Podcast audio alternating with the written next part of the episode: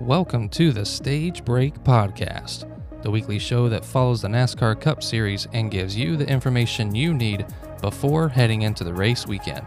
Let's get things going and talk some racing.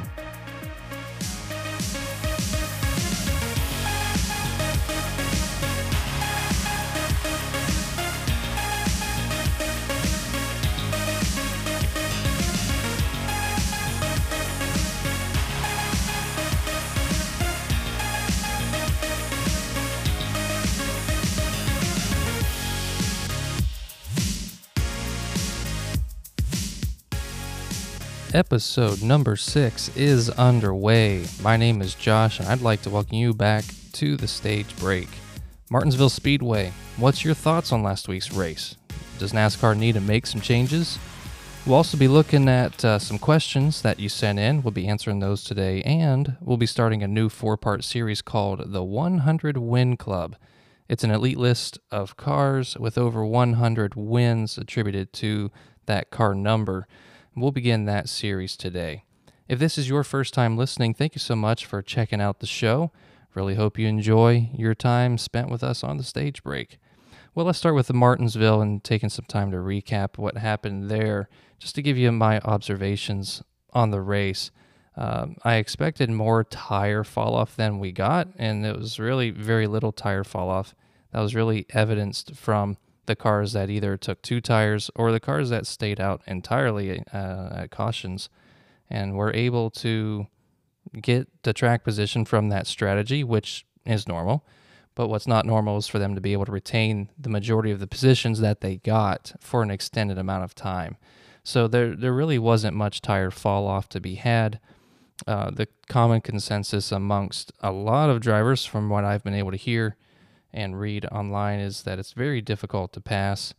Um, and uh, it seemed that the crew chief strategy was more important than a driver's racecraft. And what I mean by that is the race was won more off of a strategic decision from the pit box, more so than it was uh, from the driver being able to get his car where he wanted it and to wheel it into the position he wanted it to to it just it seemed more in the crew chief's hands than it did in the driver's hands. Now obviously the driver still has a big role to play. He's the one behind the steering wheel and so he has to execute his part but it seemed not that difficult to execute. It just it seemed like it was you do you, you know hit your marks make sure you don't make a mistake, we'll be fine. And uh, it seemed like a lot of people were doing that, which led to not very many passing. So that kind of brings us to the question of why is it so hard to pass there? What what was the reason for that? I think there's a couple things. One, uh, equal cars. That's the product of this next gen car, the Gen 7 car, is that um, it's evened the playing field out uh, tremendously to where uh, what would typically be uh, 36th place or you know 20 you know mid pack back would be multiple laps down. Um, now I think there were only a handful of cars, maybe maybe you know three to four cars that went multiple laps down or a lap down. Uh, there were more than there were one, but fewer cars that were multiple laps down compared to the the lead lap cars. So it's just it's just more even the the the cars with the um, components that they have to purchase that are single source, uh, making it to where um, the majority, not the majority, all the cars have similar parts, similar constructions, similar builds, and it, it evens the playing field out. So that's part of it. But uh, from what another part of it is what we've already addressed, and that is that the lack of a tire fall off. Uh, Joey Logano mentioned this on SiriusXM radio this week. Kevin Harvick was pretty open about it. I believe Denny Hamlin addressed this and probably more drivers uh, just talking about how because there is no tire fall off, uh, it really makes it difficult to pass people. And why would that make it difficult? Well, if you're a driver and you uh, know that your tires are going to be good for a handful of laps if you run hard, or you can manage those tires better, let some people past you, uh, let them burn off their tires, but then you know that in 5 to 10, 15 plus laps, you're going to be able to pass them back and keep on going. you know that that leaves the race in your hands, and that is possible due to tire fall off. So without that, you know these drivers are just kind of running at hundred percent the entire time, and it makes it to where the only way you can get track position is either through strategic decisions from pit strategy, cautions the way they fall, or from someone in front of you make a mistake and you're able to capitalize on it. So that's where these drivers are at. That's that's the situation they're in, and it's led to some discussion, a lot of discussion this week about uh, whether or not NASCAR needs to make some changes. Um, and the common idea is for um, the, the that the cars need more horsepower. Um, that, that was Joey's thoughts whenever he was being interviewed. They need more horsepower and a tire that's not as good, a tire that does fall off, uh, loses grip over time, not just a tire that remains the same. So uh, that that's that's what would be helpful, I think, for for these cars. They, they need more horsepower, need more ability to rough them up, but then you need the tire to also not work as well. And that, that combination, I think, would um, would help this situation. However, uh, that's going to take some time. So uh, you know, from uh, some of the uh, crew chiefs and uh, guys that are in the know about what that would entail to take on that task. They're saying it's a year to year and a half to build these engines with the proper components that can withstand uh, a, you know more horsepower. So it's not just something that they can fix for next week. It's a pretty big thing to fix overall. However, I think that's maybe what they need to do. So, um, it's not that the car is broken. We'll talk more about that later. It's not. It's not that the uh, the the car is the problem. I, th- I think it's just they need to find the right combination of things to work in this scenario, um, specifically in these uh, short tracks, uh, to be able to increase that. All right, let's start a new segment, which we haven't had a chance to do yet.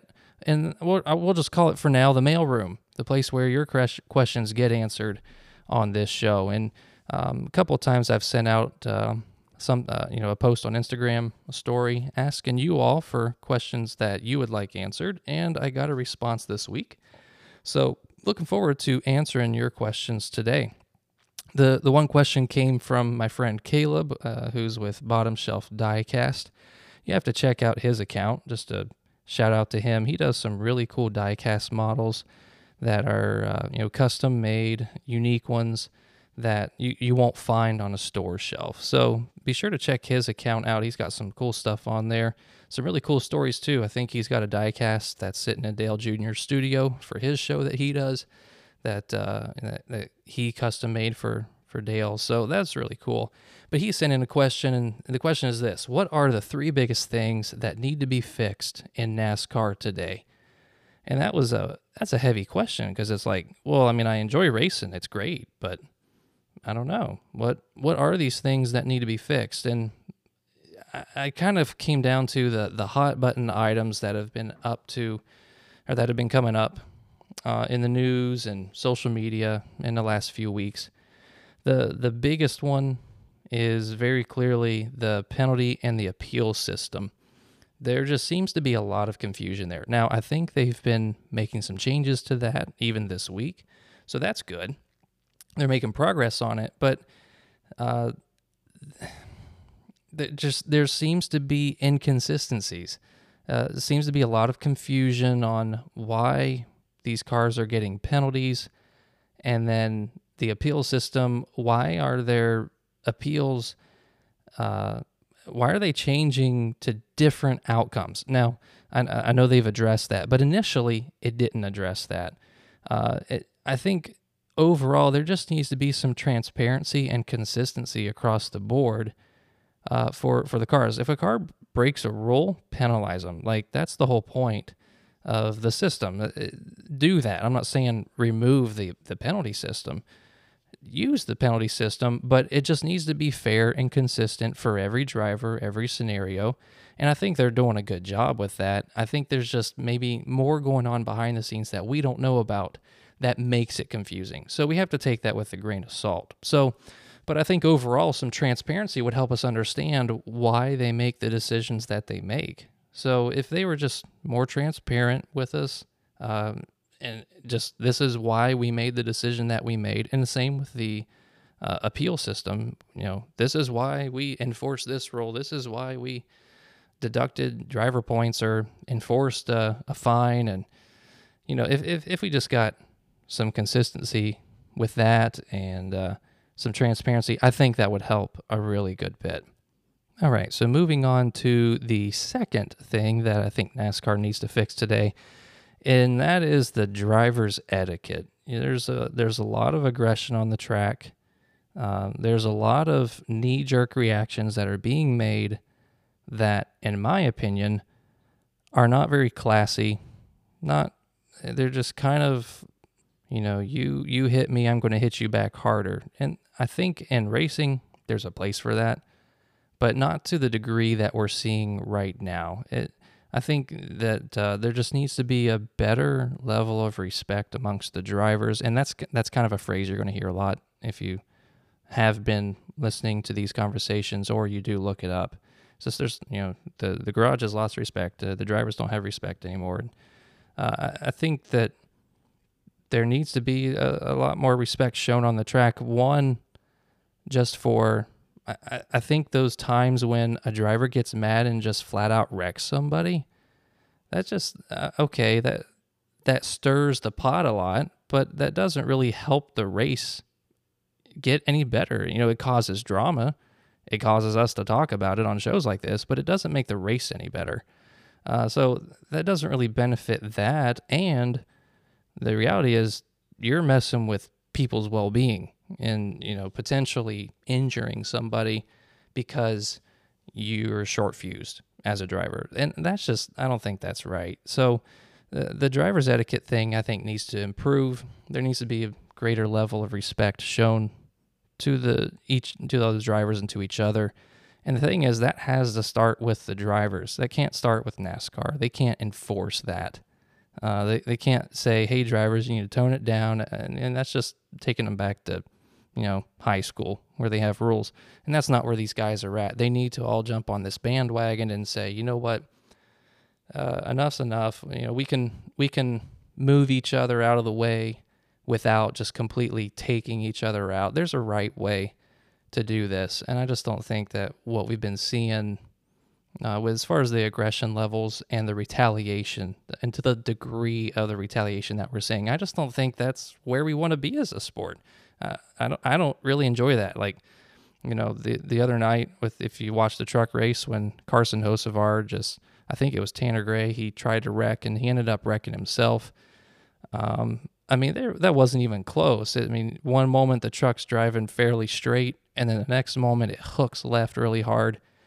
Um, it's obvious what he was doing. He's trying to wreck that guy, and that's just not very sportsmanlike. You know, you got a problem with it. Find another opportunity later in the race after you cool down and get a better evaluation on what actually happened instead of just, you know, re- reacting and uh, just taking it out on the guy. You know, I just think that would make for a better overall appearance in the sport. I think that would make for better racing, and it'd be kind of give you some anticipation as uh, a spectator of, oh man, he's not happy. Uh, I wonder when something's going to happen, as opposed to it's happening right now. I, I would be glued to the TV a little bit more, and we saw a lot of that last year between Denny Hamlin and Ross Chastain because whenever they are near each other, we're like, uh oh, what's going to happen? So you know, if if we just showed a, you know, if the drivers showed a little bit more respect for each other, some more self control and being able to pick and choose when they respond to a rough situation they've been put in, I think that would that would that would make a better race in my opinion. So that's the second thing. The third thing that I think NASCAR needs to address is the car itself. And as I said earlier, the Gen 7 car is not the problem. Uh, the the car is really really awesome in my opinion. I love like how it's it's modular. I love the single source part idea. It evens the playing field out to where the majority of the field can be more competitive. Uh, I just think that the race needs to be in the driver's hands, it, it, or at least a combination between the driver and the crew chief. So that it's not just the crew chief that wins the race because he put his driver in a good spot. And it's not just the driver alone. I feel like it's a common it's a team sport, right? So it, it needs to incorporate both.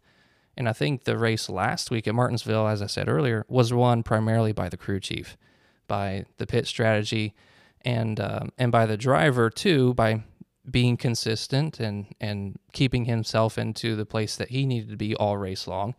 But ultimately, it was pit strategy that led to Kyle Larson being able to get to where he was and being able to capitalize on it. So I, I think the but ultimately I think it needs to come back to the driver. I mean the the the crew chief can get his driver into whatever position he wants to be in. He can get him to the lead, but if the driver doesn't make all the right decisions and take care of his car, take care of his tires, manage it well, uh, then he shouldn't be the the winner of the race. So obviously Kyle Larson won last week.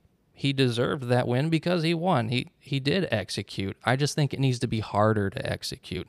So the car is not bad. It's it's an awesome car. I love how it, you know it's symmetrical now. It's better for road courses. I think they've made a ton of improvements on the car. made it so much better for the sport and um, and they just look awesome. So that's that's great. The car is not the problem. I think they just need to tweak it again, make it harder to uh, make it harder to win and make it to where there is that more tire fall off, make it to where the race ultimately comes down to the driver, to where he has to decide what to do, when to do it, and he has to execute it well. It's not just 100% and don't make a mistake. And I think that's where we're at right now in a lot of these tracks. So they need to they need to make it to where you've got to decide do I run 80%? Do I run 60, 70%? Do I run 95% for two laps and then back it down? Not just, all right, let's not make a mistake today. I, right? I think that's where it needs to be at. So, those are the three things the penny appeal system, driver etiquette, and the Gen 7 car. They make those adjustments. I think we'll have a lot of cool stuff going on. Would you like more from the stage break? Then be sure to check us out on Instagram. You'll find additional content posted throughout the week and on race day. Get show sneak peeks, make your prediction for who will win the race, participate in questions and answers for the show, enter giveaways, and more. Check it out today at the Stage Break Podcast. Again, that's on Instagram at the Stage Break Podcast. Now, back to the show. All right, let's start this new four part series called the 100 Win Club. Starting it off today, basically, there are only four cars, four active driving cars that have over 100 wins attributed to that car number. And that's a that's a exclusive list of cars that uh, have crested that that milestone, gotten those 100 wins. So we're going to be looking at the four cars. Uh, one, uh, it might be you know the next four weeks. We'll see. But uh, basically, just looking at uh, these cars and a little bit of the history of the car and the stats of how they got there, some fun facts, that kind of thing. I just think it'd be cool to do to look at um, these these uh, you know historically successful car numbers and learn a little bit about them. So the first car that we're going to look at is the number two car. The number two car has 101 wins. Uh, obviously, it's Team Penske, currently driven by Austin Cindric, uh, who was the 2022 Daytona 500 winner. Brad Keselowski put them at 100 wins at the spring Talladega race in 2021, uh, but they currently have 101 wins because of that 500 win by Austin Cindric. Now, here's some history of the number two car, some some stats for you. It has competed in 2,031 races has again 101 wins, 934 top 10s, which this didn't cross my mind until now, but that's almost half of the races are top 10s. Not quite, but really close. That's pretty impressive. And it has 71 poles. Uh, when you look at the season statistics for this car number, looking at some of the uh, like the the history of how successful they were through different seasons uh, historically. They've got three five win seasons. The first five win season they had was back in 1980, and that was when Dale Earnhardt was driving for the number uh, for the number two team.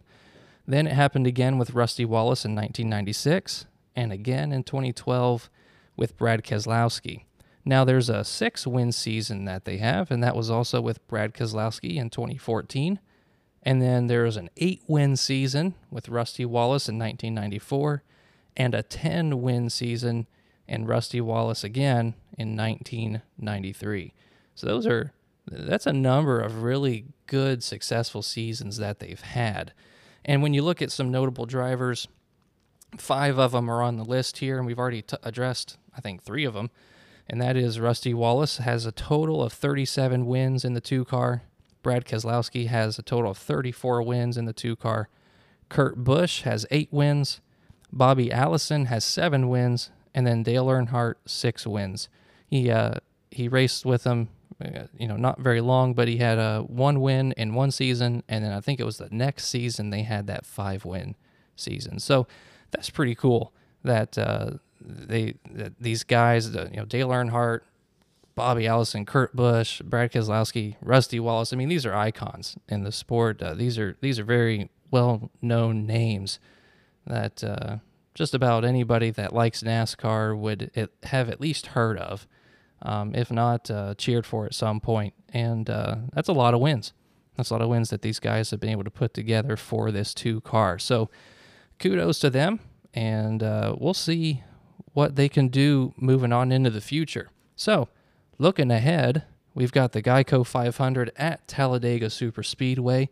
2.66 miles of non-stop action and I think, I mean, there's there's no predicting. We know what's going to happen. It's going to be typical super speedway racing. You're going to have the aggression. You're going to be having having the the fighting for stage points, probably every stage. I mean, not obviously every stage, but probably the majority uh, of the stages themselves. Um, you know, maybe the second to third stage because they're a little longer. You're going to have uh, some single file stuff, but uh, you know, the, these guys, especially Daytona, I think they were side by side more than the commentators anticipated. I think we're going to see that again here at Talladega, and uh, just super competitive, super aggressive. There's a lot of uh, lot of drivers that are hungry for a win, and uh, I think this is a place where all of them know that they can do it. It's just a matter of which one actually does it, and also looking out for that big one uh, that big wreck. Uh, we we love to see the wrecks. So um, I think I think we're going to see that again. Uh, again, the uh, these drivers, the aggression levels are high, the competitiveness is high, and that's that's eventually going to result in one car getting into another car and uh, making a little bit of a mistake and resulting in that crash. I think we're going to see it um, once, at least once, but uh, maybe more. So it's going to be a good race. I'm excited about it. So, who are the ones to watch this weekend? Uh, well, I talked about the number two car and having 101 wins. I think the two car could do it again. Austin Cindric does really well at these super speedways. Uh, won the Daytona 500 last year, so uh, he he's a contender and and really I could probably list every car and it would be a contender at some point in the race. So just take that for what it's worth. But Austin Cindric, I think, would do well. Joey Logano, he's just got the experience and typically uh, really fast at super speedways. So when you mix a fast car with a guy who knows what he's doing, uh, has good decision making skills, and being able to anticipate what uh, um, you know what's coming up ahead of them with a crew and a spotter. Um, uh, chemistry that they have. I, I, think that's a really good combination. So Joey Logano, I think, would probably be up there too. Bubba Wallace in the 23. You know, his first win in the Cup Series was here at Talladega. Now it was rain shortened. However, a win's a win. So he won here. Uh, and I think uh, we see him always really aggressive at super speedways, uh, especially super speedways. But uh, I think he can he could be competitive um, potentially contend for that win at the end. And then my pick to win, and this is kind of Um, maybe uh, not a popular pick, but I'm going to pick Corey LaJoie to win this weekend in the number seven car. He's been strong at other super speedways, and he's been stronger and stronger this entire season. I mean, you're seeing him in the top 15, top 10, uh, making some really good runs. So I think they're making some really good strides in their organization. Uh, I, I think a super speedway is just kind of again, it's an even playing field, even more so for these drivers. Uh, you know, he almost won at Atlanta. Uh, he he um, at this this last year, and then this year again, he was uh, towards the front in Atlanta. Uh, I, I just think he may put it all together. We'll see. And and I'm I'm a sucker for an underdog story. So, you know, you give me a car that uh, typically doesn't do well, hasn't done well, and all of a sudden they're up towards the front, I'm rooting for him. I'm just going to. So, Corey LaJoie, if he gets towards the front, he's the one I'm going to be uh, rooting for, and uh, we'll see how he does. Um, typically, I do make a post on Sundays uh, on Instagram uh, on a story to, to get your input of who you think will win the race. Um, you know, feel free to do that. I haven't gotten a lot of response on that, but uh, you know, if you're listening now and you watch the race, check out the Instagram page. I'm sure I'll put something up there. Love to get your thoughts on who you think's going to win, and, and I'll put up a, a second post that uh, has a kind of a tally list of all the names uh, that are being uh, sent in, and uh, we'll we'll see who wins. Maybe uh, maybe one of us will pick the right guy. So Uh, be sure to check that out, and uh, looking forward to it on Sunday. Well, thank you so much for sticking around, listening to the show. Be sure to check us out on Instagram, as we've already talked about. And if you enjoyed the show today, be sure to subscribe and send it on to someone else you know so that they can enjoy the show also. Have a great weekend. Enjoy the race at Talladega, and we'll catch you at the next stage break.